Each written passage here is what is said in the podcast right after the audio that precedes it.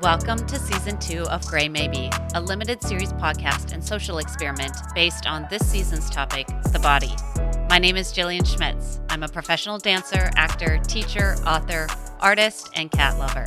Through my own personal journey of recovery, I've found that things aren't just black or white, or as simple as yes or no.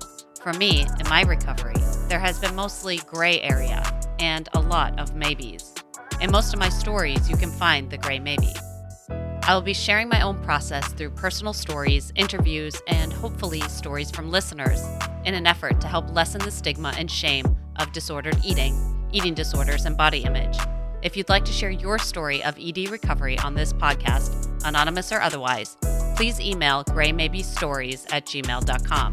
G R E Y M A Y B E S T O R I E S at gmail.com. Before we get started, if you haven't already, please subscribe on whichever platform you're using to catch future episodes of Grey Maybe.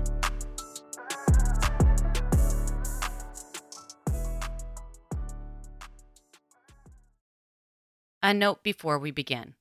The topic of disordered eating, eating disorders, body dysmorphia, and other behavior related to the body may not be difficult for me to share anymore, but it wasn't always this way. I recognize and anticipate the possibility of judgment or disbelief about my experiences, ranging from my own family members to strangers, in addition to the potentiality of losing certain opportunities for publicizing my own experiences. My stories and the stories of others on this podcast are told through the lens of our own experience. The revelation of our process is ours to tell. If you disagree with the views or stories on this podcast, Know that we are not speaking on anything other than our own experiences and viewpoints. Take what you like and leave the rest. Nothing expressed or mentioned in this podcast is an endorsement or is meant to be taken as suggestion or advice.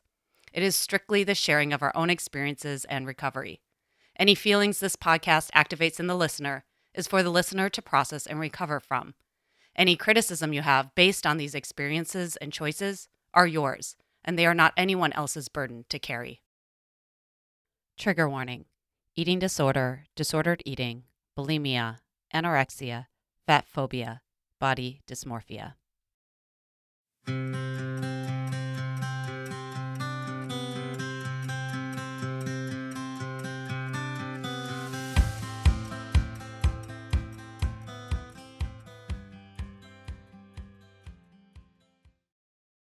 Okay, everybody, welcome to Grey Maybe.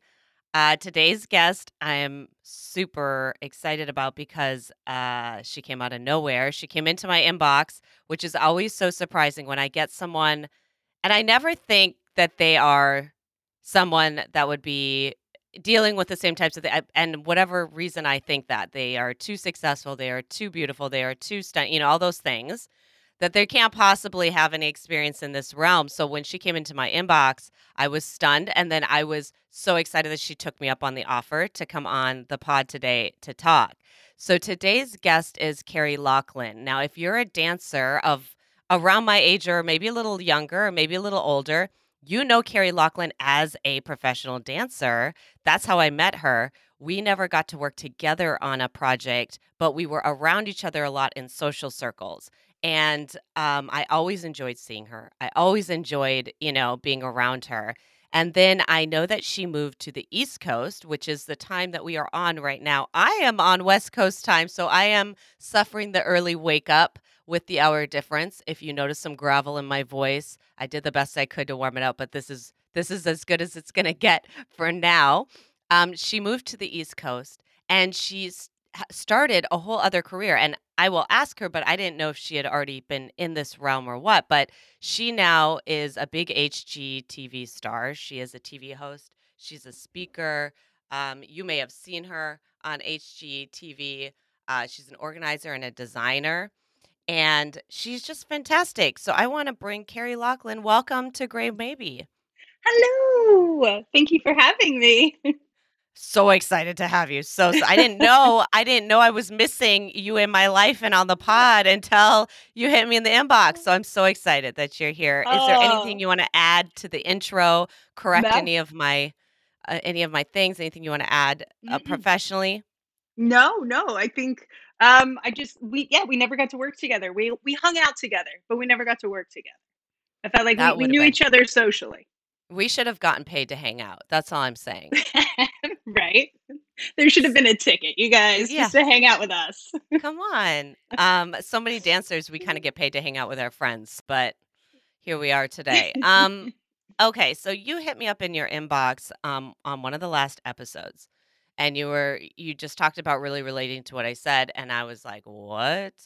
Um, that's always like I get really excited. I uh, the producer Roderick and I we're very much into as far as guests go on the podcast and things surrounding the podcast is attraction rather than promotion. So, you know, if we get a whiff of someone, we may invite them, but we really are trying to attract people who might be right for it. So when I got your inbox, it was super, super exciting because that's exactly what I want for the people that want to come on the pod. So we'll jump right into it. Do you will you share uh where it kind of began for you or where you might recall some of the earliest symptoms, signs, behavior of, you know, like an eating disorder, disordered eating, body dysmorphia. I like to do all the inclusive terms because it's so Mhm. vast. It is so vast, and even my myself, I'm like, "Is it uh, oh, it's distorted eating now." Mm. But yeah, first I wanna say I'm thank you for talking about it. That was, like, one of the things that I follow you all the time, by the way. We're It's like spying on each I know, other. I was like, I always follow you, like, it's it's funny how certain people stay in your feed, and then the more you, like, actually look into their life, they stay in your feed. So I'm Yeah, I've always the been algorithm. it It's the algorithm. So you've always been in my feed. Um, but yeah, you you were talking about it and I thought, gosh, it's it's a story that for me, I feel like people who really know me from my childhood know my that story, but so many other people don't know it.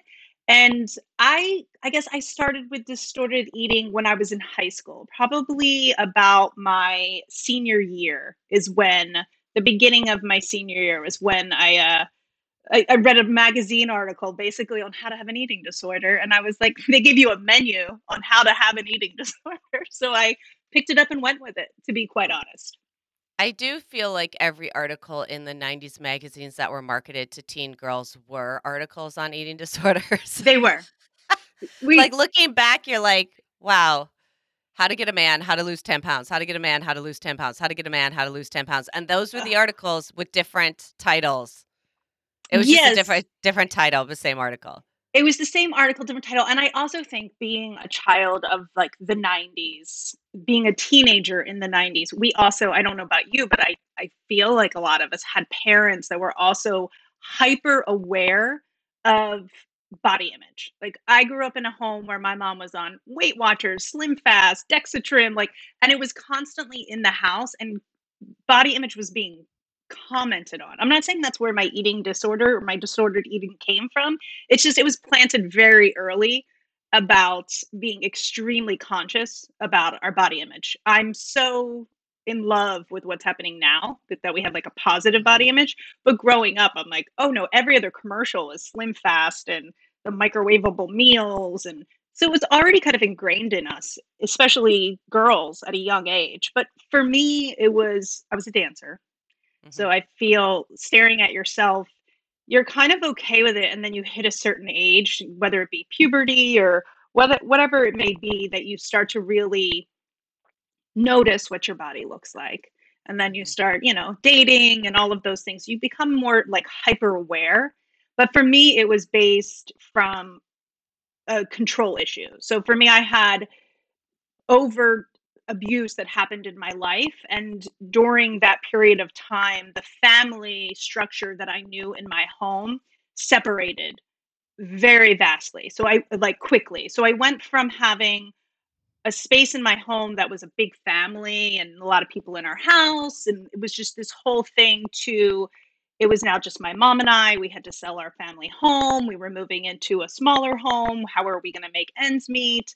I was a senior in high school. So it was it was just this huge transition of life that was spiraling to me out of control. So it was this really small way at first that I was just taking control.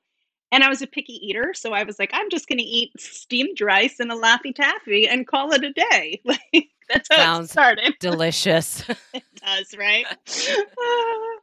um I really relate to a lot of that, um, a and and as you're as you're telling this story, like, I all I know where it's going, you know, like, I know where it's Mhm. going because it's like, "What am I gonna do?" And then she creeps up. I know what to do, like, yeah. I've got your back, like, Uh-huh. here I am, and it's like, you know, the that that's exactly it, and I love that you talk about being a dancer and it's cool until it's not, and i in the Mhm. mirrors, and that's that's what happened to me too, it was fine, and then all of a sudden it was, like, not, and, um, I think even if, you know, I think dancers all probably have a possibly conflicted relationship with their body just because it is the way we express our art. Mhm. Um, so I think it's just conflicted in general, um, for probably all dancers, and I think even if it doesn't spiral into a disorder, I think that is kind of always prevalent where, you know, you're you're just using the mirror as, like, a tool, and then all of a sudden it becomes, like, this thing that can be really punishing or,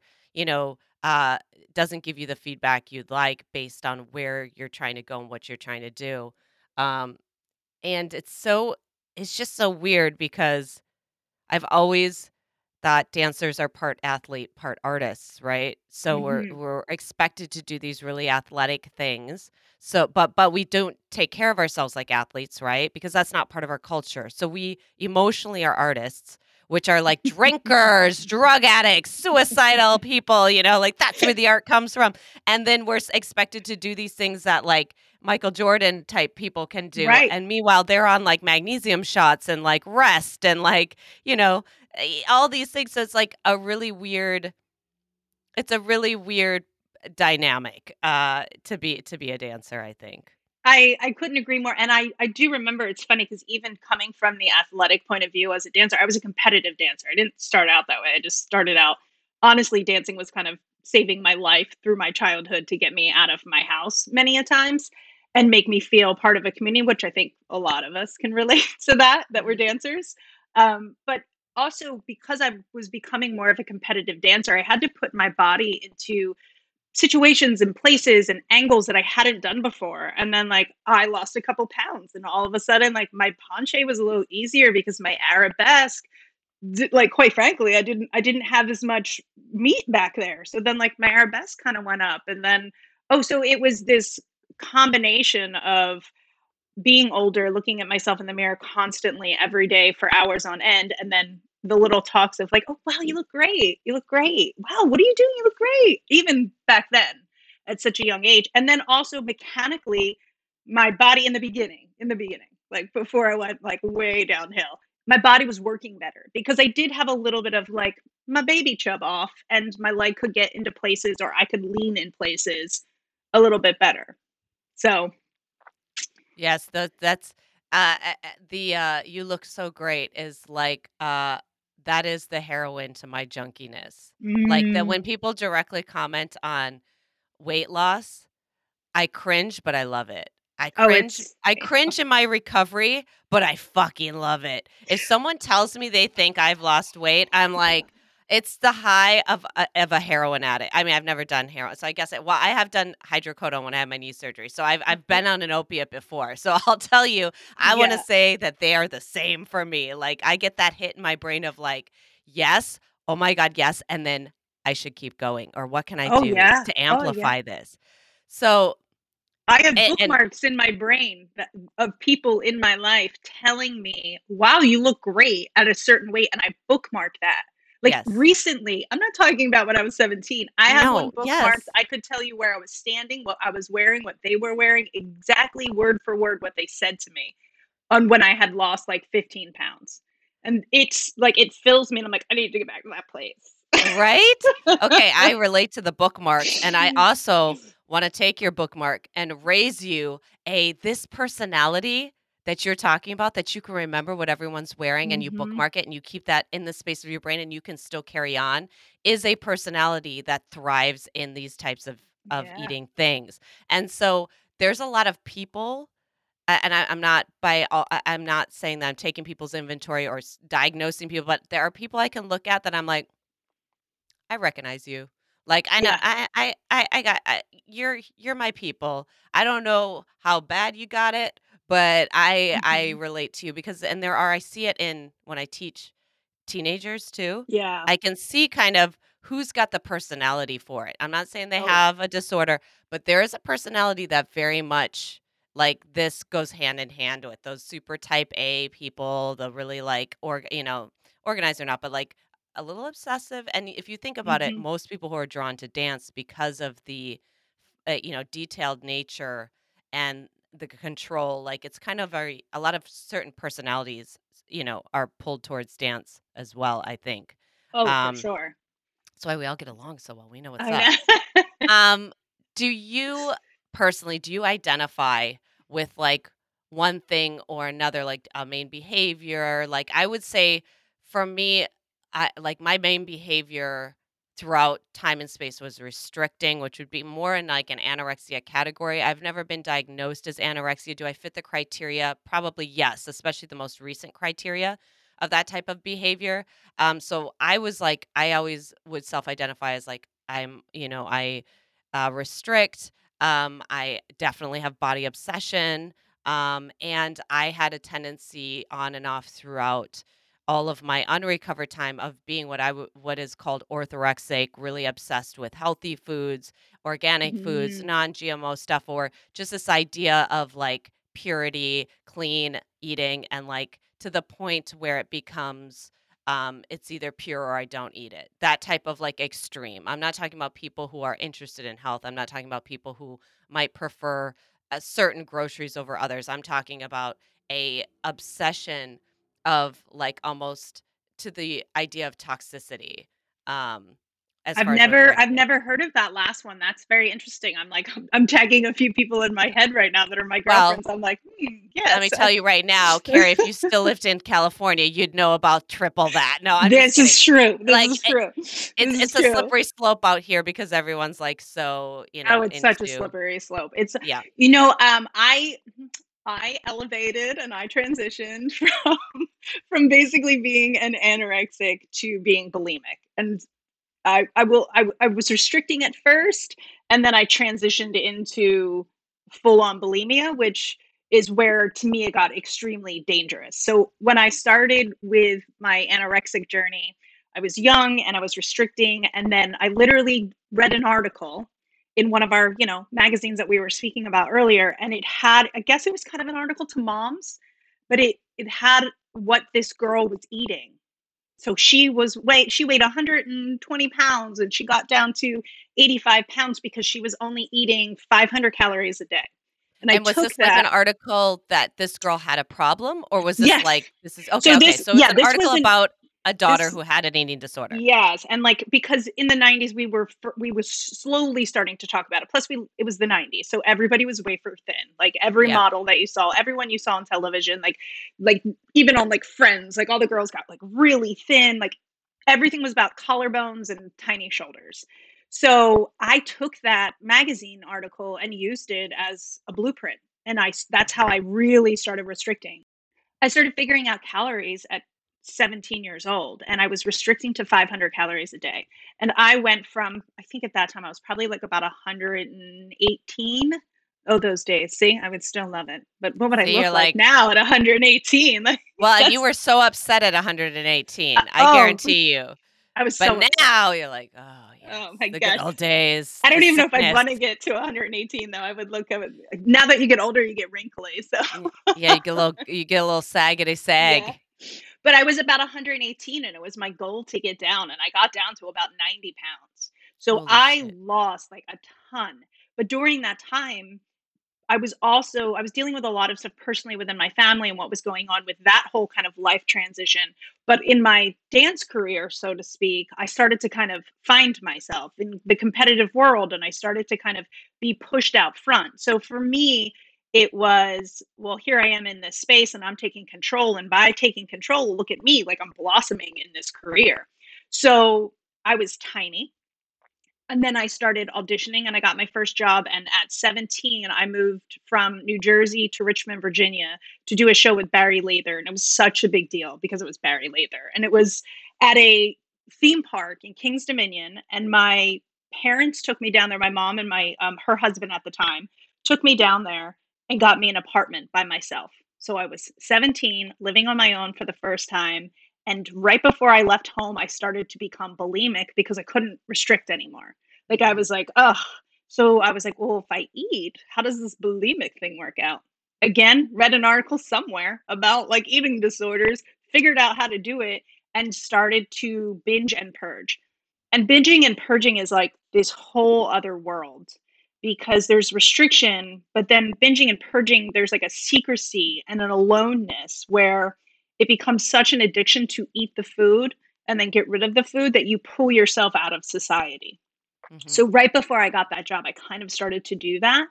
And then I went down to Virginia and lived by myself in an apartment. So I would go do You my work. thrive in your disorder. I would drive home. I would stop at every The single fast ritual. food restaurant. I would order a full pizza. Like I would get do it all. Go home, eat it all. I would eat a carrot to start with, so I knew that was like my stopping point.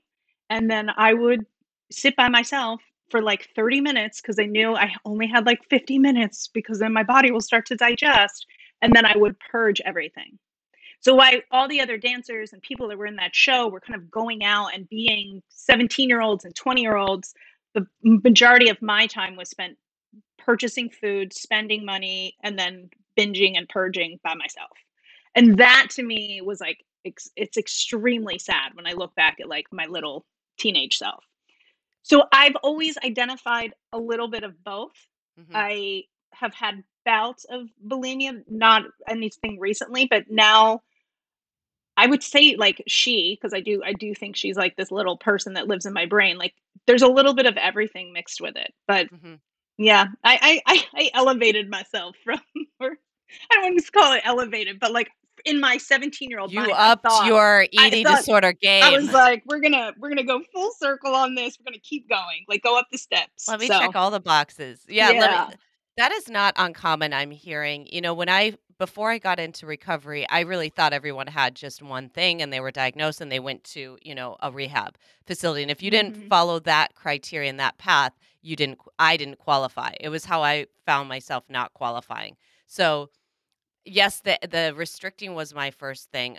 I never went to the bulimia, but I did have the inclination when I Mm, was in high school. Like there was a, a one time I remember going to the bathroom. I've told this story a bunch. I was in a I was in a very abusive relationship at the time. I haven't said that yet, but I was in a very abusive relationship at the time and it was really uh like that day in particular is probably really dramatic. And so I went to the bathroom because I had the feeling like I just want to get rid of the food I just ate. Like, it yeah. and it was this overwhelming need of, like, "I can't tolerate these feelings, so let me get rid of this thing." Yeah.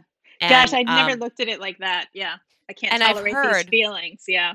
and I've heard like, someone said somewhere, or I might have read it somewhere, that, like, restricting is not wanting to have feelings, binging is trying to get rid of the feelings, and, Mm. like, I don't know or, uh uh, purging, sorry, purging is getting rid of the feelings, binging, I don't know if that's there's an there's another, like thing that goes with binging that I'm not 100% aware of. But so, and that has really remained true for me.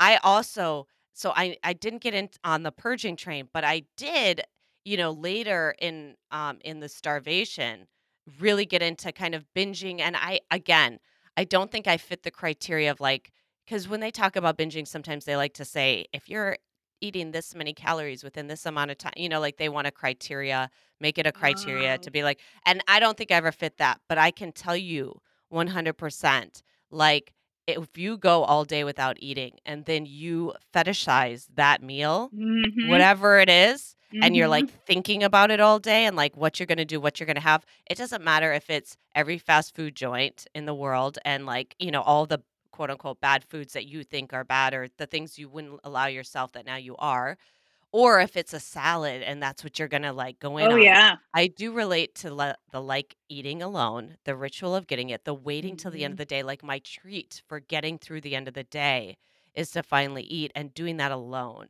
and I Yeah. really like to do it in hotel rooms, like, when Oh. I'm traveling.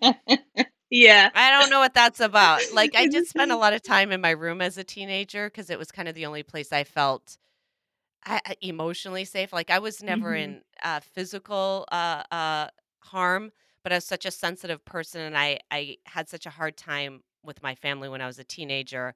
I just kind of, like, really felt safety in like my little room, so I just kind of barricade myself. So there's something in there about hotel rooms and my Oh, yeah, the like seclusion, the privacy, it's the it's like a safety, like, "There's somebody out there taking care of me, they're gonna bring me Right. food, and Yes. and no one's gonna know about it." Like, No one's gonna know, and I have a bathroom well, I didn't have a bathroom in my room growing up, but, like, I have my bed in here, I have everything I need to just, like, Mhm. be by myself, and I can eat in here, I can do my thing.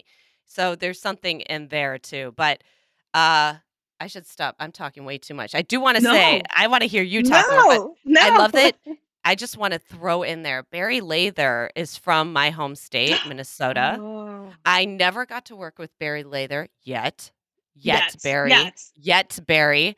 But I have always kind of, uh, uh, you know, looked out and seen, eh, you know, like, and always been like, "Oh, man, that's so cool that he's from my home state." And I think he still lives there, and he would come out and work and do things, you know, in LA and or wherever he was working. So I love that you got to work with Barry Lather. Well, his gonna his his wife is named Carrie, so they used to teach on Tremaine, and, like, where I grew up, I liked more I I we call it hip hop, but I don't it was jazz, funk, street dance, whatever you wanna call it back in the '90s, and Carrie was his assistant at the time. So he would teach on Tremaine, and Carrie would come in, and then she became a fly girl, and her name was Carrie, and I became obsessed. I still have a banner that has, like, Barry Lather's, uh, signature on it and Carrie's signature on it. So when there was an audition, like, in Virginia for this new show that he was putting up, and I think it was the first time and the only time he's done, like, a theme park show, I was I had I had to be part of it. So the fact that I got to work with him was and it was, like, my very first real professional dance job. So That pretty awesome. so exciting, and, um, you know, I don't blame you for a second for going full neurosis before a job like that, because I still, before any big job, am going full neurosis. Uh, and and at 17, I can't imagine having that kind of opportunity. I would have been out of my mind. Yeah, I I think I was you know, for me, it was I always knew I was either I was actually going to school to be, I think, like, a history teacher because I wanted to teach sociology, and I couldn't, of course, get into the school I wanted to because I didn't take high school that seriously. But I was going with my friend who was, like, the valedictorian to to, like think she was going to University of South Carolina, and I was just gonna go to a community college, but be her roommate. And my dance teacher was like, "No, you're going to go audition for Barry Lather and book this job and be a professional professional dancer." And to my mom's credit, she was like, "Yeah, you should do it." And I did. So I I dropped all of, like, my plans of going to school, went down, got the job, and that's how my career started as a dancer. But in my brain, I I I don't even think I was truly there because I was so in my disease, sadly, and I was Mhm. so transitioning kind of from, like, being anorexic where that was just restricting and I was here and you could see me kinda svelte down to then becoming bulimic that felt all-encompassing. So that was, like, my job, and then, like, my Barry Lather gig was just this thing on the side. Right, this thing that you had to do to fund Yeah. your eating disorder. Yes, oh, so so bad. And I I look back at all the things that I missed out on or that I was, like, awkwardly weird about, or I don't I uh, just just kind of inward of, uh, some of the moments and, um, like, that I missed out on because I was I was, you know, purging in my bathroom of my Yeah. little one-bedroom apartment in Richmond, Virginia. I'm so glad that you brought that up because I think a lot of people who maybe either think or want you know, it you finding the bru blueprint to this eating disorder in these magazines Mm. or in pop culture, it's hard with this podcast because as much as I want to celebrate recovery, use and have it out there for people who, you know, want to, uh, further their recover or want to relate or feel, you know, a com a sense of community with other people or not feel so ashamed or in the dark about it. It's a slippery slope because of how smart people are who have this disorder, how they just, like, they Mhm. latch on and they go for it. And Yeah. so it's I there's been quite a few people that have been like, "I I love your podcast, I can't listen to it all the time, but I you know, like, because it is Mhm. that triggering, right? So it's like it's Oh, of course yes. Of course, I And would pick a podcast that people can't listen to because like, it's "This is this is too close, this hits too close to home." But, you know, there are things that I would share with you if we were hanging out about this that I probably won't share here because of the fact that I knew because of the fact that really truly articles helped me with my eating disorder. They Mhm. helped me figure out how to do it at a young age. So there are things that I probably like even me saying the carrot trick, I was like, "Oh, maybe I shouldn't have said that," because of the fact that People it start to latch on. I that's I mean, I figured out how to do what I was doing. I mean, we have the internet now, so I'm sure I'm sure it's everywhere, but Yeah. but I Yeah. I do fear sometimes when I talk to younger girls and I I tell my story to them or whatever have you, that I don't give them too much detail because I don't want them to take inspiration from it and go Yeah. do it because that's what I did. And I I I love that you talked about missing out on things because that is that's what people don't understand that might be glorifying this some of this behavior or, you know, "Oh, well, it's a little dysfunctional or it's a little, you know, self-hatred, but, like, it's not that bad or not this bad," or whatever. It's like, when you look back on your life, uh, do you want to have memories? Right.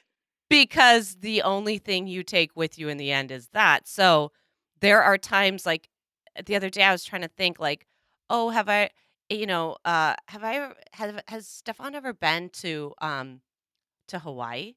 And I was like, "No, I don't think he has." "Oh, no, he has, with me. We went Mm. to a wedding." But at that moment, it was not long after my knee surgery, and I was so in the thick of crazy. Like, I was trying to make choice. I was trying to change that disorder, that recov I was try I was early in recovery. I was trying to do different things, but it was, like, some of the loudest it's like poking the bear, right? I could keep that bear nice and asleep doing what I always did, and the minute you start doing some recovery, that bear wakes up and it's like, Oh, yeah. "Holy shit."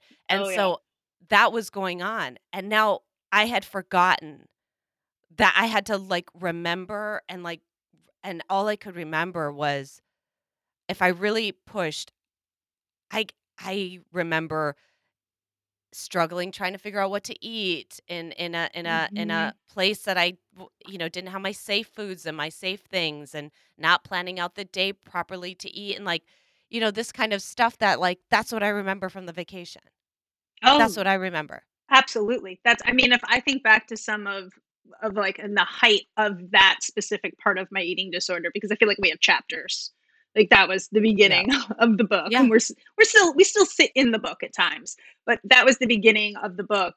There are times where I can still remember showing up to, like, a barbecue where we were all, like, young teenagers at the pool, and I showed up, like, 2 hours late, and then everybody was, like, rapping and they're like, "Where were you? We were here." So I I just completely missed it all. Like, there's there Mhm. was so many times in my life where I chose n I chose not to have a roommate. Like, Mm. everybody else had a roommate, and it was the first time for most of us to be away from our family, and and it was you know, for me, I didn't go to school, so this was kind of like my college years, and I Mhm. chose to not have a roommate. I chose to not be around another human to, like, Mhm. bring me joy and help me through it because I was like, "Well, I gotta I gotta do some binging and purging, and I Right. know I need to hide I don't wanna hide it from them." So, Right. yeah. Well, it thrives in the secrecy, right? And it's like, I can't have people around who are gonna hold me accountable. I can't have people around that are gonna find out. I need to, like, insulate my little situation. 100%. It's because it becomes the control factor for me is it becomes your identity in during that period of my life and during the family transition that we were going through and just a huge life switch that was happening I was getting so much attention for my eating disorder versus what had the overt trauma that had happened to me. So for me, it was kind of like a safety push and control of like, "Oh, no, don't don't pay attention to this part of my life. Like, Right, pay attention to the" that. Yeah, "Pay attention to the fact that I'm literally shrinking betw b before your eyes." And then I did. I had so much, "Oh, are you okay? What's happening today?" And people taking me under their wing and holding me and hugging me, and when I think back about it, um, I that's I was looking for that. I Yeah, you wanted did that. that's how you got the care that you wanted for this other thing. I wanted that because of what had happened and what was going on, but I didn't want it for that because of a multiple, I'm sure, layered reasons that I Mhm. need 27 more years of therapy for. Mhm, But mhm. in that moment as a young girl, I was like, "I'll just take all this love and admiration of, like, taking care of me because I'm thin." And then Mhm. once I left home, I was I was on my own. So I, like, left in the height of my eating disorder, and then it you know, sadly, it kind of went on to some of my closest friends, which is probably why I met, like, one of my best girlfriends ever in life, who was also a dancer, Heather Robertson, Mhm. smoking hot. Um, but I met her when I was 17, and she's still one of my best friends in life, and she saw in me what was kind of happening, but, like, I feel when I look back, I'm like, "Wow, I just put that on you, didn't I? You were 21 and I was 17, and I was just like, 'Hey, I'm gonna come in with all my baggage. I'm gonna be Girl, interrupted because I was obsessed with that movie, like, I was like, let's go!' And my other best girlfriend from home, like, she dealt with my eating disorder every day. Like, she would let Mm. me binge at her house, and then Mm. she would literally be like, "Are you gonna go throw up now?" I'd be like, "Yes, I am." And she's like, "Okay, I'll see you in an hour." But she was the saving grace in my life because she allowed me to Yeah. kinda live there for a minute, but Yeah. also called me out on it, so Well, you got to uh, you got to dress rehearsal that Mhm. shame, right? Yeah. You got to dress rehearsal that. So you didn't have to stop, right? Because it's like a junkie, you can't just stop a drug without some withdrawal. Mhm. So you got to kind of, like you weren't gonna stop your behavior, but you you got to turn the light on with one person and just test it out, Yes. you know? And just kind of be like, "So this person knows, and, like, they're fine." Like, what a what a gem. Oh, yeah. What a Oh, yeah. gem of a person to, such like, gem. kinda call you on it, let you do it, because at the end of the day, like it's it's so tricky because eating disorder stuff is so much like people who have addictions in the sense that until you're ready to make a change or or get the help that you need, it's not gonna do anything. You know, you're Mhm. gonna you're gonna continue your behavior, you're just gonna get more secretive, or you're gonna placate to people and do you know, like cat toe Tokarz Dyson was on the podcast early in the season, and she talked about how her family found out, um, did everything, uh, that they were supposed to do to get her help, and she was going to the therapy, and she was doing the things, and then she would just still do whatever she was gonna do, right? She Mhm. just got kinda more secretive about it. And so it's the same thing, like, what was your friend gonna do? Like, turn you in, and then what? You're just gonna now that friendship's probably ruined because you'd feel betrayed, and then what are you gonna do? You're still gonna do your thing because you weren't ready to move on. One hundred percent. You one hundred percent. that. I Yeah. like, she she is she's like my sister to this day, but I had other friends that would tell me just to get over myself, and I was like, "Oh gosh, if I only could."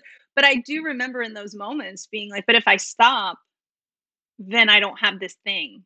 Like, this is my in those moments, it was my thing. Like, I was holding on to it almost as, a as a as a life preserver because it Mhm. kept me going, and it kept my brain away from everything else that was happening, and it kept me afloat, and it gosh, it sounds terrible, but it gave me a little bit of purpose. Like, I Yeah. was like, "Okay, here I am with my eating disorder, and we have to keep going, you guys." Yeah. Yeah. Well, I I think it's interesting that very few people would tell a heroin addict, "Just stop." Right? You would never. Nobody says that, right? You want that, of course. You're like, "I would love for you to just stop," but nobody says that to a heroin addict.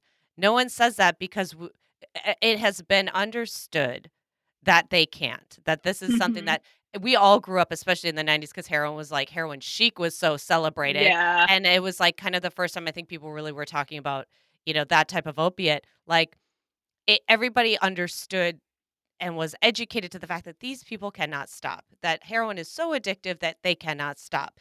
And Mhm. usually people are doing heroin because they are in some distress. Normally, it's not, "I have a great life, everything's going great, I feel great, I'm, you know, very healthy.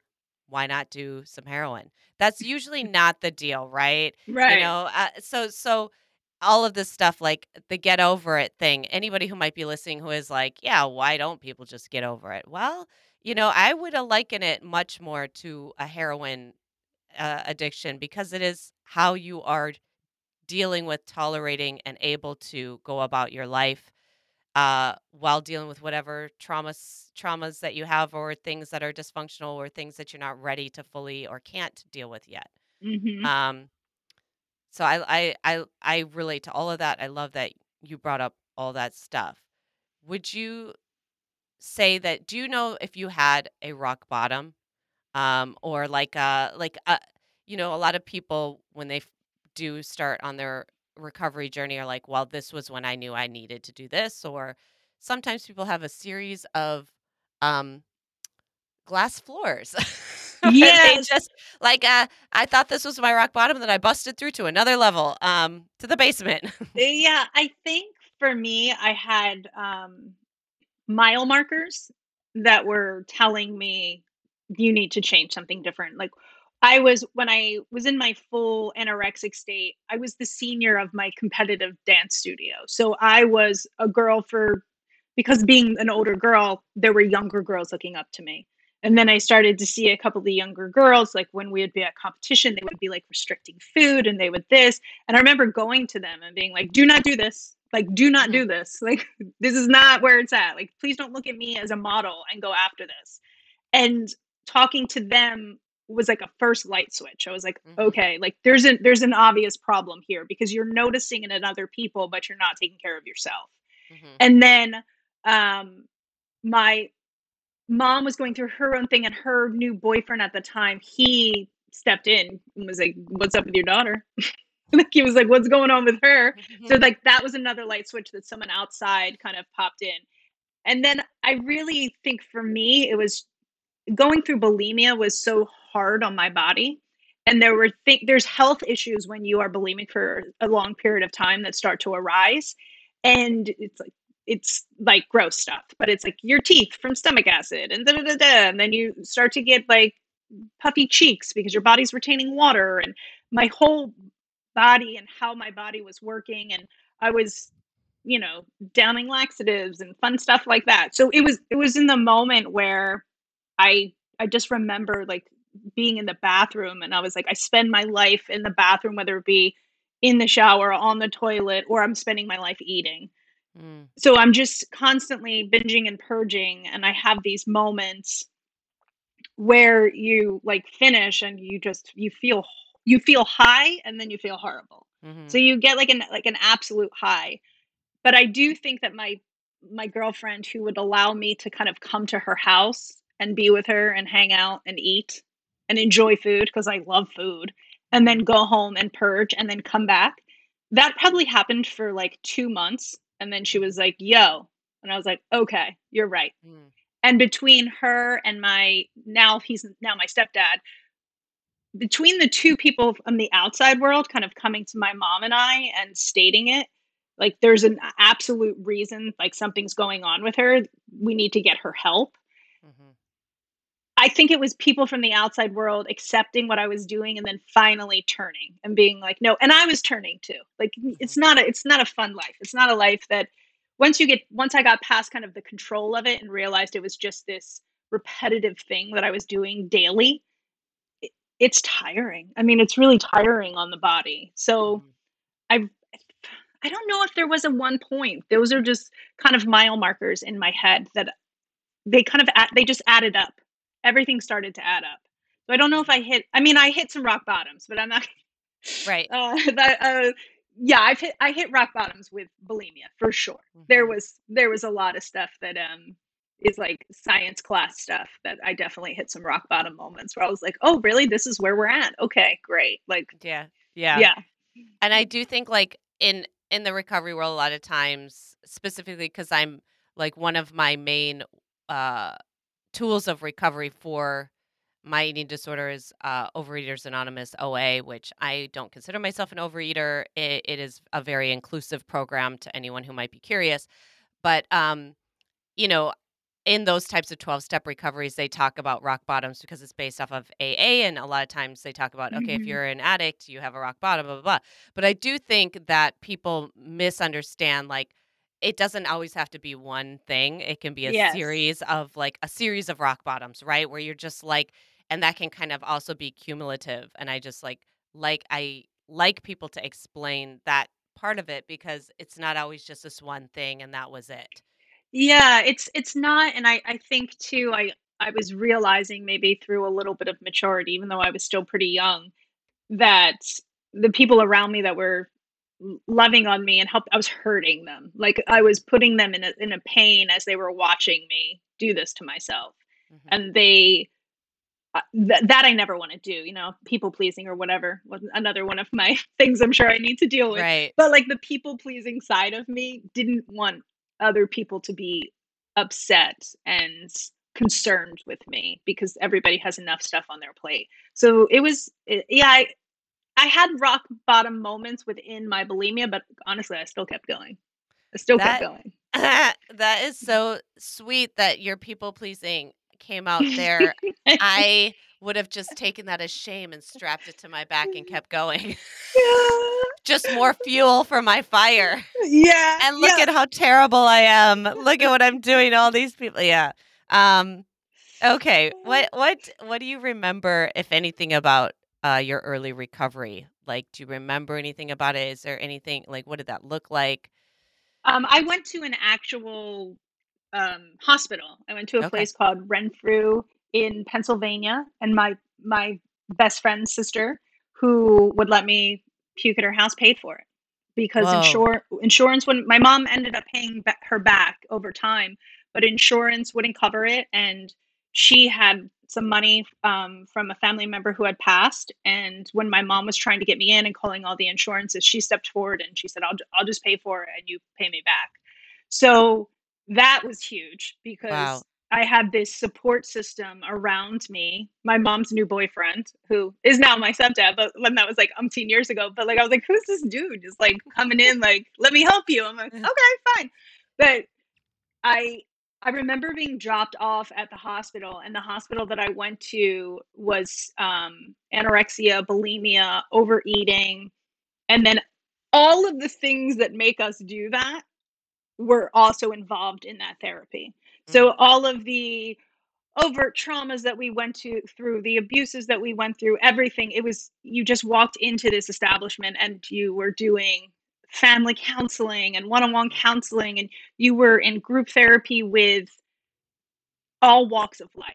Like you were mhm, really in a place where you were in every all walks of life and all walks of disordered eating, which I mhm, think in and itself was beautiful mhm, because we could all relate on the control aspect of it versus just being in, you know, if you were an overeater, you would be with people who physically looked like you or anorexic physically looked like you. We had women that were hooked up to like breathing machines because they were anorexic for so long. And to me, that was kind of one of my turning points. There was her name was Michelle. She was wonderful. Um, and her whole family came to visit her like on a family day. And she was in her hospital bed and she was connected to tubes. And she and I would be in some counseling together. But to get her to our counseling sessions, they had to like put her in a wheelchair and bring her in and she was probably gosh in her 30s at that time mm, and i just remember looking at her and being like oh no no and then seeing her children and how it was affecting their family and i was mhm. like i'm good like i literally i remember like calling my mom because we, we had only certain times we could like use phones and everything like that and i remember calling my mom like i'm so good like i totally understand this Right. it I'm I'm I'm on the up and up. yeah, I've like, I've that was a huge seen my fate and I don't want it. exactly, exactly. But I do remember having to you had to eat a certain amount of calories, like, you were Mhm, you had to specifically eat a the certain amount of calories, mhm, and, like, my body couldn't take it. mm, So I was trying to eat the food, being like, mhm, "I'm gonna eat this food," and my body was naturally purging it because it mm, just wasn't used to having food in my system. mhm, And that was a pretty rough I mean, I I would think of it similar to, like, a detox for mhm, somebody who was, you know, an addict with drugs or alcohol. My body had to figure out how to keep food in its system. mhm, So those are kind of the really big moments I remember towards the beginning, and then after mhm, I spent some time with people and heard their stories, um, I just flipped, to be quite mhm, honest. I was like, "Nope, I'm good. Like, let's do mhm. this." Yeah. But I flipped in that moment of getting over the really big hump, the obvious hump of having disordered eating. I don't think I ever, if I'm being honest, got I, I didn't get rid of it. I just got over the really big hump of not doing Right. it every day. Right. Well, and I I I don't know how other people, you know, I've been in recovery for probably 5-ish, maybe longer years, 5-ish years. And, you know, I'm waiting any day now to not hear that side, you know, like any day Yeah. now for it not to be around. Um, and so that's why more recently I've just kind of been like, yeah, I don't think this is ever gonna go anywhere. It's just Mhm. who who gets to make the decisions. Um, And I do feel like although that's a bit crazy, like, maybe to other people that I'm like, "Yeah, there's this little eating disorder chick who lives in my head, Oh, and yeah. She can get real loud, and she can take control and start doing shit and pulling levers and driving the bus and doing all kinds of shit if I let her do it." But, uh, you know, so I have to kinda, like, pull her back. But, you know, it is the easiest way of kind of dealing with it, uh, day to day, and I do think that's a pivotal moment. Like, I do remember in some of my early therapy that one of the therapists had asked me, like, "What is your ed voice? Like, what is the eating disorder voice? Like, what does it say? What does it Mm. sound like? What does it look like?" Like, those things, and I was like, "What are you even talking about? Like, what voice?" Like, because to me, it was my own voice, it was just me, Yeah. like, I couldn't separate it, I it was just all one, so I was like, "I have no idea what you're talking about." I'm like, "What, like a little Monopoly mon man with a monocle? Like, who's a little critic? Like, what is it?" Like, I don't know. Um that's so you gotta name it. Sometimes I name her sometimes I name her Sheila, and I'll just Oh, to her yeah. Sheila! Like, sometimes you just have to name it because in my in through my history of this, I a lot of times it's probably my younger seventeen-year-old voice coming out and trying to have those moments. So I'm like, Mhm. "This isn't" and you you said it exactly. It's, it's whether or not you choose to listen to it and who gets to decide what you do. Yeah. So, like, Sheila Sheila comes up every now and then, and I'm like, "Girl, you need to go away." And I have a this is a really off script question. Now is Sheila, like, you know, like, is Sheila stuck in the '90s? Is she like Weight Watchers, or is she, like, more up to date? She she she is also elevating herself at Oh, times. okay. Yes. Okay. She's gotten better, actually. We're we're working on it together, but Okay, okay. uh, she wasn't stuck in the '90s until I saw the Oscars the other night, and I was like, "We're back in the '90s. Everyone's so thin." Well, there's gonna be an episode coming, Ozempic. We'll we'll talk about it. Mm, O yeah. O Ozempic. Oh, Um, oh, Ozempic. eh, yeah, we'll get we'll get into that, but moving forward with this, what would you say is your relationship today with food, or to your body, or to this ailment, uh, dis-ease, disorder, however you wanna, you know, identify it? It's interesting, I have to check it in multiple ways. I th I think that once you have distorted eating and you you you have scar tissue, like, that's how I that's the best way I could describe it. I have scar tissue. So Mhm. sometimes I feel it depending on which way I move, sometimes I don't. And it will go good and bad for me because if I'm say right now, I have 3 herniated discs and 1 exploded in my back. So Stop for it! yeah, it's bad. Oh my god, Carrie! so for 7 months, I have not been able to move my body in the way that I need to move my body. And prior to that, I was doing extremely intense workouts, like, I was Orange Theory-ing, like, I was, like I was the type of person who if I worked out, it needed to feel like I may die on the other side, versus just being a human and, like, taking care of myself. Mhm. So, I find that my if I if you catch me on a certain day, 60% of my thoughts might be about my body Mm. and what I'm eating. If Mhm. I'm all of a sudden moody, it's because I might be counting my calories, and I've gotten to my calories to lose that 1 pound a month for the day and or 1 pound a week, and I can't eat anything else, even though I'm hungry. So, that is definitely distorted eating because just eat. Just Mhm. eat and and walk Right. another mile tomorrow. Right, why is And there it math involved? why is there math involved? But because I'm a dancer and Mhm. because I'm used to my body being in a certain shape and a certain way, having an injury and having weight be put on me kind of before because of the pandemic because I was just eating and drinking my life away, but then coming off of that and being like, "Okay, I'm gonna go out there, I'm gonna crush it, I'm gonna run next to a twenty-year-old, and I'm gonna go Right. faster and up the hill." Right. That is part of the over-exercising of the eating Mhm. disorder, or the just going too far, like, reminding yourself, like, "No, you're you're in your 40s, and you just went through a pandemic where you literally walked around the Mhm. block once or twice, and that was it. And now you're, like, trying to go 100 miles an hour, just Mhm. so you can get back to a shape that you might not ever get back to because you had a baby and Mhm. your body just changes, like, you just it just evolves, your body moves on and becomes a different thing. But it also will do the opposite where I will not take care of myself, or I will eat too much knowing it's too much or drink too much because I'm like, well, I should stop. And then I'm like, is that is that Sheila talking though? Yeah, let's make it Sheila talking because I really am enjoying. Sheila myself. got in there. Yeah. So yeah, I'll use it both ways. I'll use it Mhm. when I'm feeling I don't like the word lazy, but when I'm when I'm feeling lazy and I want to eat a bunch of food and drink a bunch of drink and not have to worry about it, knowing that I'm not going to feel great in the morning, knowing that this isn't helping my mental state. Right. You're like, Sheila, you got 30 seconds on the clock. yeah, Yeah. exactly. What would you like to say? And she's like, you know what? Let's not count our calories today because that would make us feel like we were restricting. So go ahead. So it's interesting how I use it to my advantage. hmm And with lately, though, I've been trying to retrain Sheila. I've been retraining her to like that walking four miles a day and doing the you know the calisthenics that I need to do to recover my body and to rehab my body after my back injury is where we need to be right now. Mhm. So I'm I'm retraining. But if you catch me like next week on a Wednesday and you ask me the percentage of what I thought all day about fitting in my jeans, having to be on camera, what I ate today, if I really want to drink, but I'm not going to have that glass of wine, it could be 90% of my day. hmm And I'm glad that you brought thought up process. being on TV because I that's another really big thing is you're still on camera.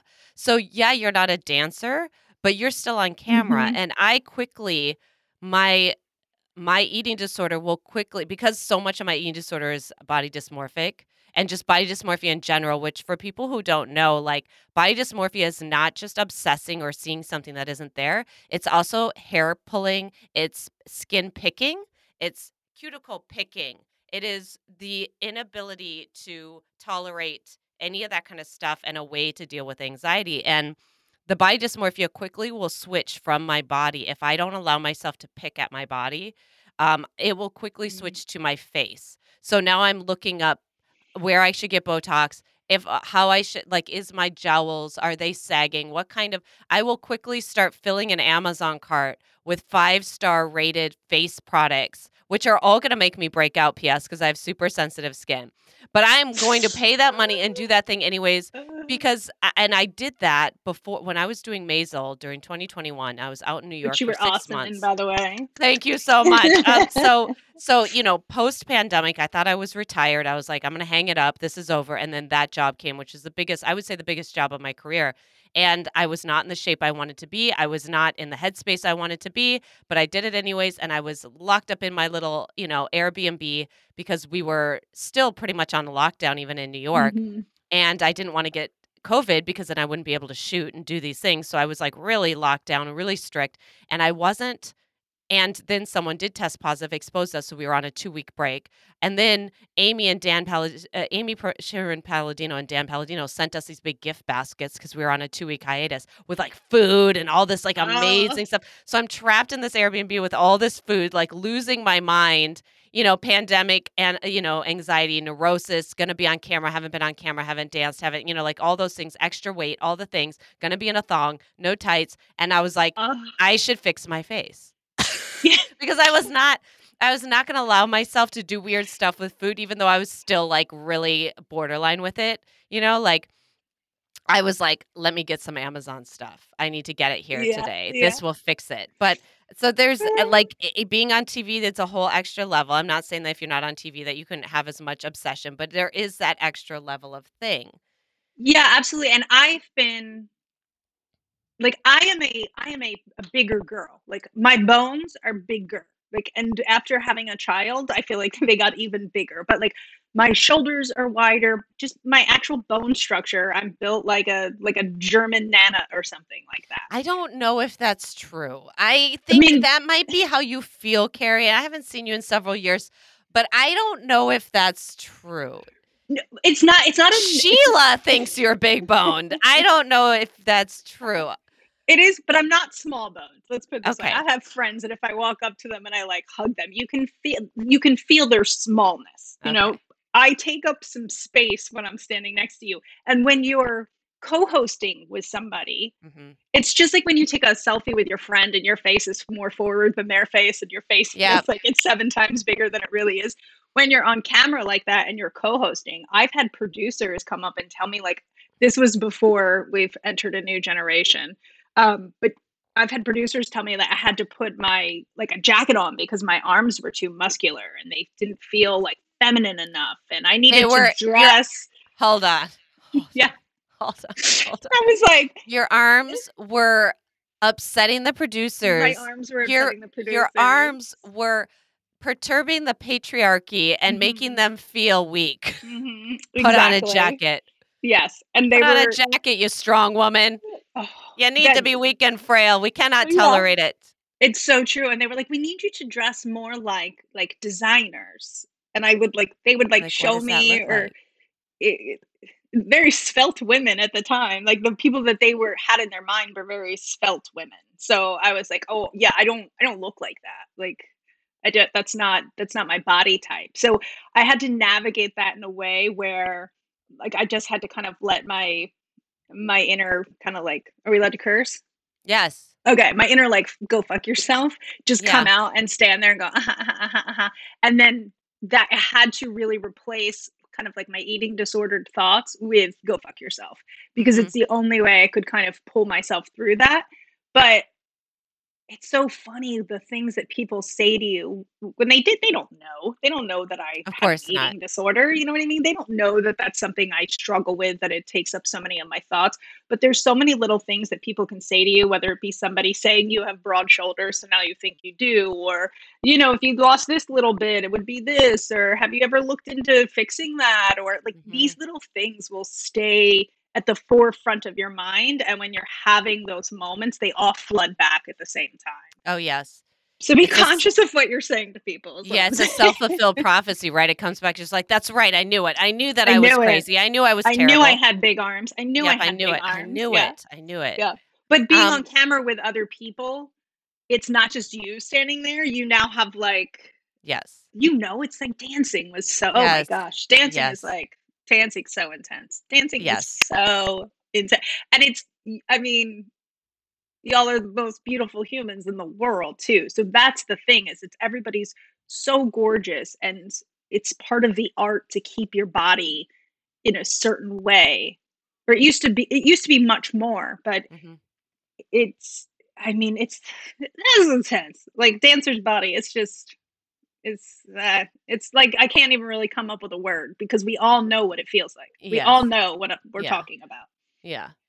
I know. I know, and everybody who's a dancer who's listening knows. You talked you Mhm. mentioned over-exercising, which I'm glad you did because that is, uh, something people do identify with who are in recovery. A lot of times they will identify as an over-exerciser, and that is a thing, like, where you're like, really manically over-exercising or really, like like you said, it's on or off, it's all or nothing kind of, like, black or white situation, um, and that's kind of, um that might be also, uh, a little heads up if you if you are, like, exercising to punishment or if you are, like, you know, really obsessed with if if exercising, you're like, "Oh, I eat healthy and I do this," and then I'm like, if I don't miss if I miss the gym, that anxiety creeps up and it's like Ooh. poking the bear, that might be a good, like, heads up that that might be a thing for you, uh, if you're listening. Um Mhm. Uh this is a a complete 180, but not. How did you do pregnancy? 'Cause I know I you have a child. How yes. did you do that? Um, I loved every minute of it because I was allowed to be whatever I wanted to be pregnant. Like, Okay. I I didn't gain a lot of weight in the beginning, and then towards the end, I gained a a good amount of weight, but I loved it because it was the first time, like, I could just have a belly, and I was obviously eating healthy because I was growing a human inside of me. Mhm. Um, and Sky, my husband, is like a he's his whole family growing up, his his dad was, like, super like a like a health guy, so Skye Mhm. definitely has brought in a lot of healthy elements into my life. Mhm. So but I loved it because you can you can gain 60 pounds if need be. I mean And you didn't have any anxiety about that? You weren't like, "Oh my god, oh my god, oh my I god, didn't really?" I didn't have anxiety about it until that baby came out, and then I was like, like, "Oh, "Oh my god."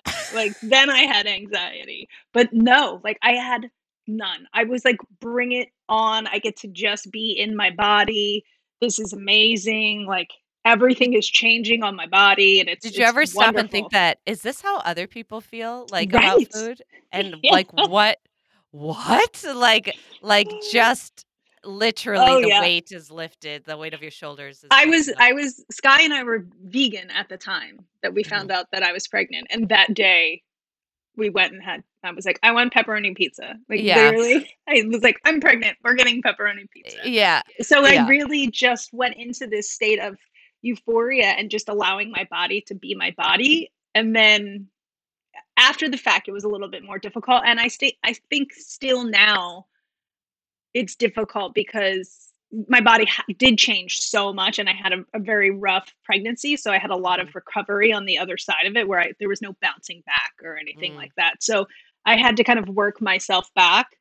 And it's funny when I think back because I've I've worked myself back and then I worked when we step on a scale like pound wise when I Mhm. was pregnant and I got done I was like, "Oh my gosh, this is how much I weigh." And even now I'm like, "Gosh, I, I weigh more than I did after I gave birth now." Mm. So, yeah.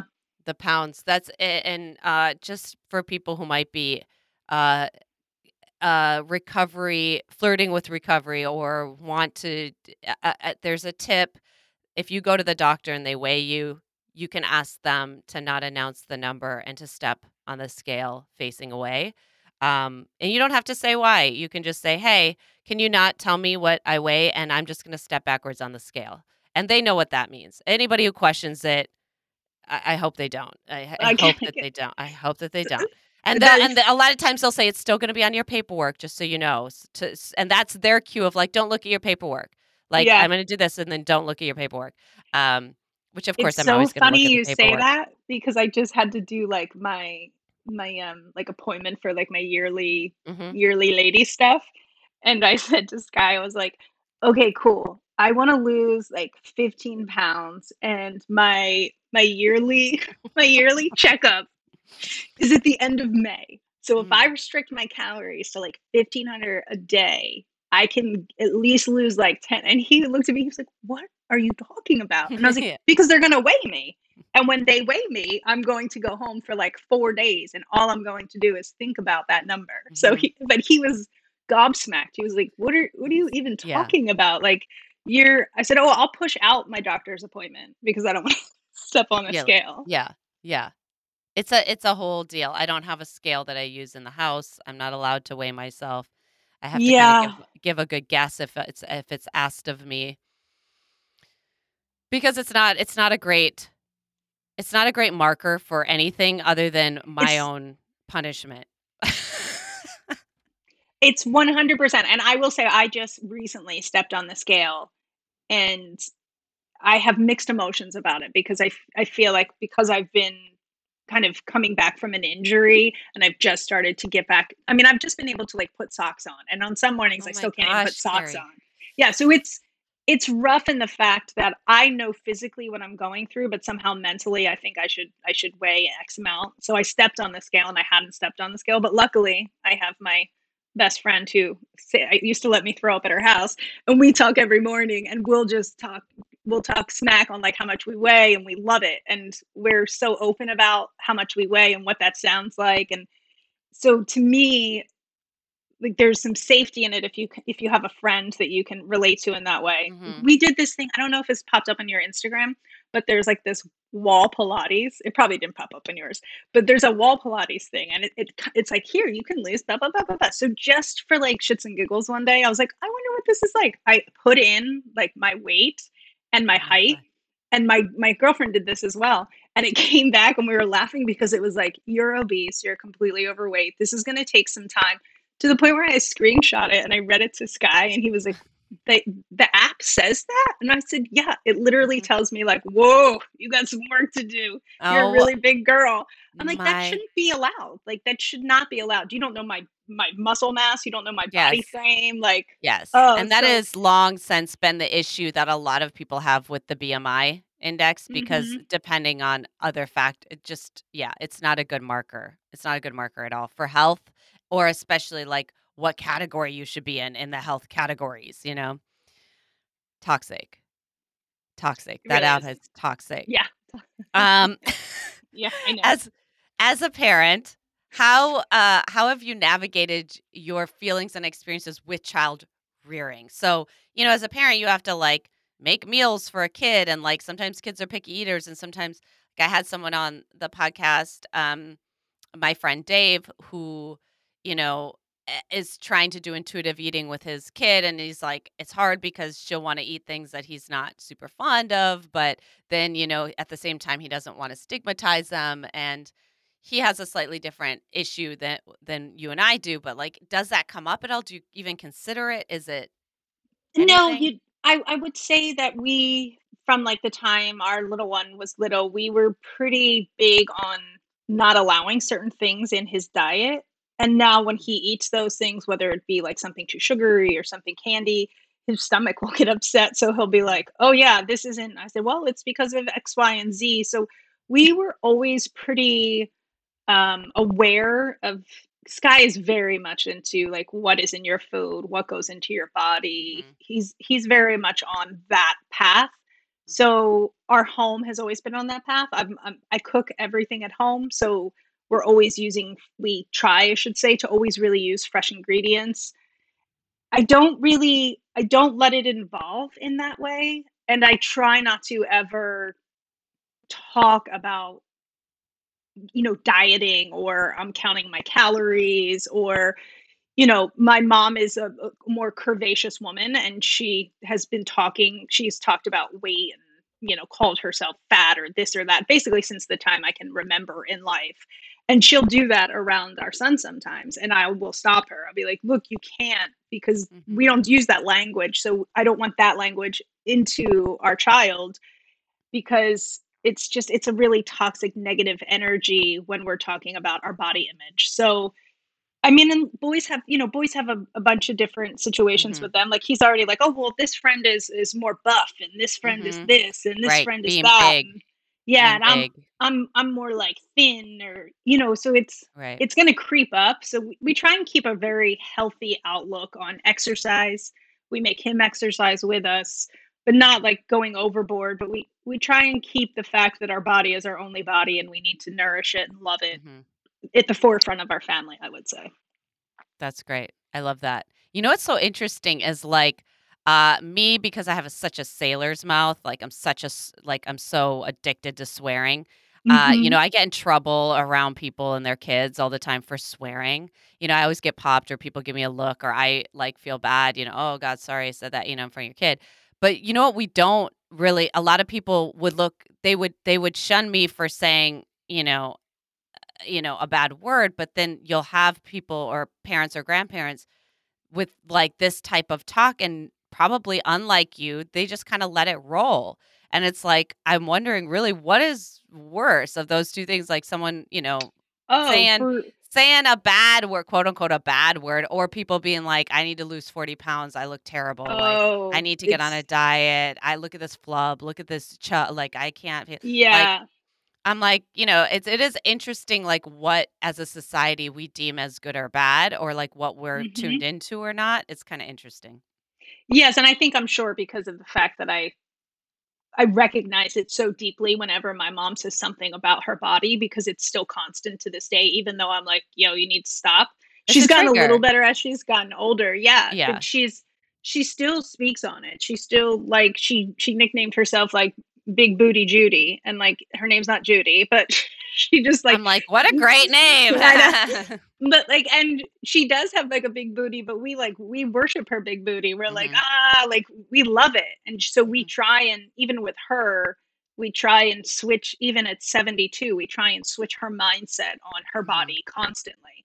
And, you know, just even telling her she's beautiful and things like that, the, the fight back of that generation is intense. hmm So I'm I'm very strict on certain language that cannot be around our child because I just I grew up with it and I just don't want it, whether it be negativity about your body or anything hmm else. So I love that. I I yeah, I couldn't agree more. Um, what do you think? Um, well, let me ask you this: What? Why do you think more people don't talk about this topic, specifically, like maybe dancers? that's tough. I think that I mean, to be honest, it's just the industry standard, or it has been for so long. And even though there is a lot more inclusivity and, and body awareness and body exception, the standard is still the standard. Like it's not Mhm. completely going anywhere. So Mhm. honestly, I think having a certain body is part of the job, and the industry itself doesn't care how you get there. Mhm. So a lot of times it's just a casualty that comes with the industry, in my personal opinion. Like we don't care how you get to what it is. We just want you to look that way. Like we don't care that you work out and your arms are toned for you. We just want you to cover them because it makes everybody else not comfortable because it makes So one certain producer feel demasculated It does, it does. I don't I don't like your arms, and I need you to dress more like more sexy. Well well, okay, we'll work on that. I need you to be Um more frail Yeah, I need because you to that be more is what feminine or would make me feel more comfortable. Exactly. But I I do feel that it is such a ingrained part of the of the industry to look a certain way, and I mean it we're half naked, or at least I started off my career half naked, and y Mhm. You you wanna feel a certain way, you're moving all around, your your body's going up and down, and, you know, you might be in a bra and panties, or you might be in full pants and full you have no you you have no option either over, Mhm. like, what it is that you put yourself out I think when you are longer into your career, you might have an option and you're choosing to do certain things, and you're choosing to live in your own body and express yourself the way you want to, but especially in the beginning, like, it's just, "This is what you're gonna wear, you're gonna put this on." Everybody's gonna wear the same thing too, Mhm, most of the mhm, time. mhm. So the the comparison bias of standing next to multiple people in the same thing, doing the same move, staring into a mirror, and then watching it, say, back on television, um, that's intense That's a traumatic event. it's a ve If if really anybody who's not in our industry can just imagine that, like, you're going to Mhm. work today, you're gonna be in a bra and panties, you're also gonna be in the same bra and panties that 40 of your other coworkers are in. Mhm. Now these coworkers are younger than you, Yeah. probably in better shape than you, um, and you're all gonna stand in a line and then look at each other in a mirror, then you're gonna put that on, uh uh, you know, a media that adds weight and weird dimension, and then you're gonna watch that, and then you're gonna know that everybody's gonna watch that. Yes, Yes. Like, yes. that is Mhm. a nightmare. That's a Mhm. dream you would wake up from, uh, as a nightmare, uh, uh, for a normal person, I would assume, and that is, like, a traumatic event. That's something you might Mhm. need therapy for. 100%, and and with dancers, like, I'm I'm kind of speaking of, like, little backup dancers or y Mhm. I'm I guess I'm speaking a little bit more on the end of, like, television dancers, Mhm. or I don't know what that would be called, dan Yeah, dancers that TV dance on film, yeah, screen? Yeah, TV and film. whatever. It is really it's like, at times, you're a bunch of minions, and it's just like everybody's in the same doing the same thing, so it's so easy to critique yourself because you have so much to compare yourself to. But I I think we don't talk about it honestly because it's that what you said earlier, right? Half athlete, half artist. Yeah. So part of us is like, "Well, this is part of the art. This This is is the part of the art. This is the struggle. I have to look this certain way." The And then self-loathing is part yeah, of it. exactly. And then I'm gonna go out and drink too much and eat too much, and then Yeah. tomorrow I'm gonna beat myself up for it for the next Yeah, 4 days. I'm go to the gym every day, and if I don't, I'm gonna be in trouble. Mhm. But it really is it's it's the industry standard. It's just you're expected to look a certain way, and that's it. So it's it's just like if if I speak on camera and I'm speaking on camera, I'm expected to know what I'm saying. You're expected to know the steps, know the choreography, know the blocking, and you're expected to look a certain way because it's your brand, right? We we all got branded. I think we don't Mhm. talk about that enough in the industry. We were branded very early on into what your brand was and how you Mhm. would be hired. You're Mhm. hired because you of your skin tone, your hair color, your Mhm. height, you're a Mhm. bookend for this girl, like, you're you're this height to go with this guy, whatever it will be, they'll brand you, and you need to stay on that brand. So Right, we that's get the category. Yeah, and we we get pushed into that very early on. So to kind of divert from that midway, you can't. You won't work. Mhm. I mean, you might. I'm not saying I'm not doing definites, but Yeah, I like this this conversation talking about how the industry does kind of decipher that, because if you think about this is where I have, uh, where I bump up against something really important that is, uh, in a direct opposition of my value system is who is the industry, right? Well, you're like, "Well, the people who are in Mhm. charge." Well, who is in charge? Well, Mhm. what sex is in charge? What Mhm. race is in charge? And we Mhm. all know that still that is white men, right? Mhm. White men, it might be white straight men, it might be white gay men, but it is typically white men are going to be the predominant of, of our industry is still in charge. So this bumps up against my value system because, you know, this idea of like this is what is acceptable is women being frail, is women being non-muscular, is women being smaller, is women being so emaciatedly thin, you know, that they are starving, that they look starving, that they're not taking Mhm. up space, that they can't, you know, yeah, it, it just all of it is Well, and let's not forget the trends. It's it'll it'll move with the trend. So it's like hmm 2 years ago, what, it was trendy to have, like, a small waist and large hips and a booty or, you know, hmm whatever it was, and you already see the trends moving where it's like, "Okay, we're back to thin, and we're back to this, and we're back to that." So the fact that our bodies, which are have a human there's a human attached to them, there's Right. spirit, Right. there's this whole thing, it's really the bodies, right? Because that's what they're looking at. If they want to kind of, you know, close their eyes a little bit and look from far away, and if everybody matches up, then, "Okay, that looks good." hmm So your body has to fit into whatever trend or whatever look or whatever brand that the artist or the television show or the performance is going for. Like it's hmm you you have to fit the costume. Like you really do. I have two last questions for you. Yes. What do you think you've gained in recovery? Mm. What have I gained in recovery? I think I have a strong sense of who I am. And I think I have a strong sense of where my center is and knowing when my center is off. So I can feel when my center is off because I understand what it feels like to come back to center. So I think knowing when I've stepped over an edge, I can now completely see that I've stepped over that edge and I can work myself back without beating myself up or continuing off the other side of the edge Mm-hmm. finding the balance finding finding my center would be absolutely what i've what i've done Amazing. And here's the last question. Um, I always say that I'm not in the uh, I'm not in the profession of giving advice. Uh, but I would ask you, do you have any suggestion for anyone who might be suffering right now? i would say have patience first and foremost because i i think when we decide if if if we want to help ourselves patience is always a key find somebody who you can really confide in and i don't mean like i mean the friend that lets you eat a pie and then go home and puke and come back and still hang out. Right, right. Finding finding that person in your life that you can truly confide in will help you be able to work through the cobwebs because you do there's a lot of work that needs to be done when you have to go Mhm, into recovery for an addiction. So finding someone who you can truly be authentically honest with and it might be someone that you might not even think of. Like it it doesn't have to be necessarily your best friend, but finding that person that can you can kind of lean on in those moments.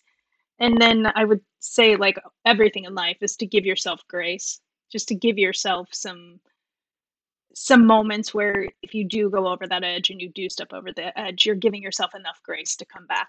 Because the worst thing you can do is is beat yourself up and fall over the cliff. You just have to have the space to step back into your center. Mm-hmm. Amazing. Carrie Locklyn. Oh my gosh. Hey! Now I need to hang thank out. you. Thank you. Thank you so much. I love talking to you. I have missed you for so many I years. know. And and we never got to talk this deep, I don't think. But but I do oh man, I I hope to stay really in close touch with you. I just think you're Yes. fantastic. If you guys haven't, tune into her HGTV. She's a big deal and she's so lovely. So, you know, look her up if you don't already know her. Thank you so so much for coming on the podcast. You. And I have to say Sky sends his love before I leave. He sends his love. I love Sky so much, and you mentioned him, so he gets put in the program notes. So he's going to also be tagged tagged yeah. in the situation. He can hear his name. I love Sky. I miss him as mm, well, Oh, and I just wish you guys the best. Thank you so so much for coming on. thank you.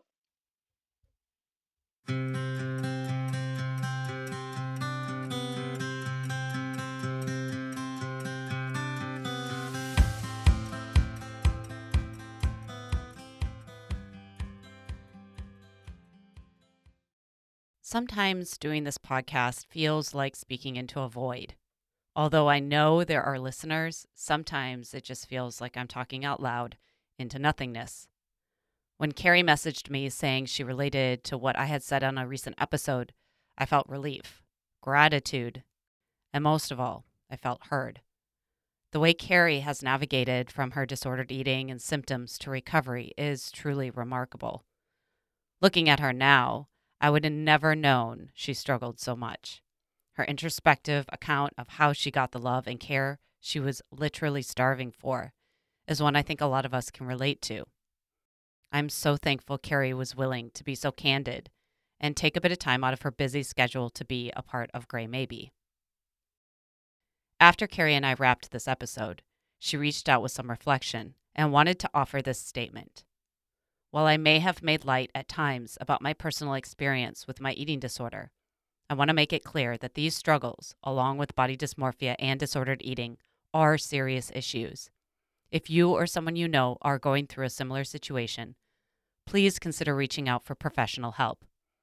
No matter where you are on your journey, getting the right support from a professional can make a significant difference in your mental and physical well being and help you reclaim control over your life. I hope you found something that resonated in my conversation with Carrie today. If you're listening to this episode and you're realizing that you're more like Carrie and I than not, welcome. And I hope this helps you take a step in the direction of recovery if you haven't already. You're not alone. Just a reminder for anyone who needs to hear it you don't need to wait until you're sick enough to get help. In fact, you don't have to be sick at all, just a desire to feel a little better. If you're listening and right now you're struggling with an ED, disordered eating, or other behaviors, welcome. Know that whatever you're feeling, there are those among us that have probably felt it too. You're not alone. If you're listening because you have someone you love in your life that is suffering or is in recovery for an ED, welcome. You are also not alone. Even having an eating disorder myself, I have not reacted the best I could to others who were struggling before my own recovery. I've attached the do's and don'ts of how to deal with someone suffering in the show notes, as well as how to contact Carrie and myself, and various links for help and recovery when and if you're ready.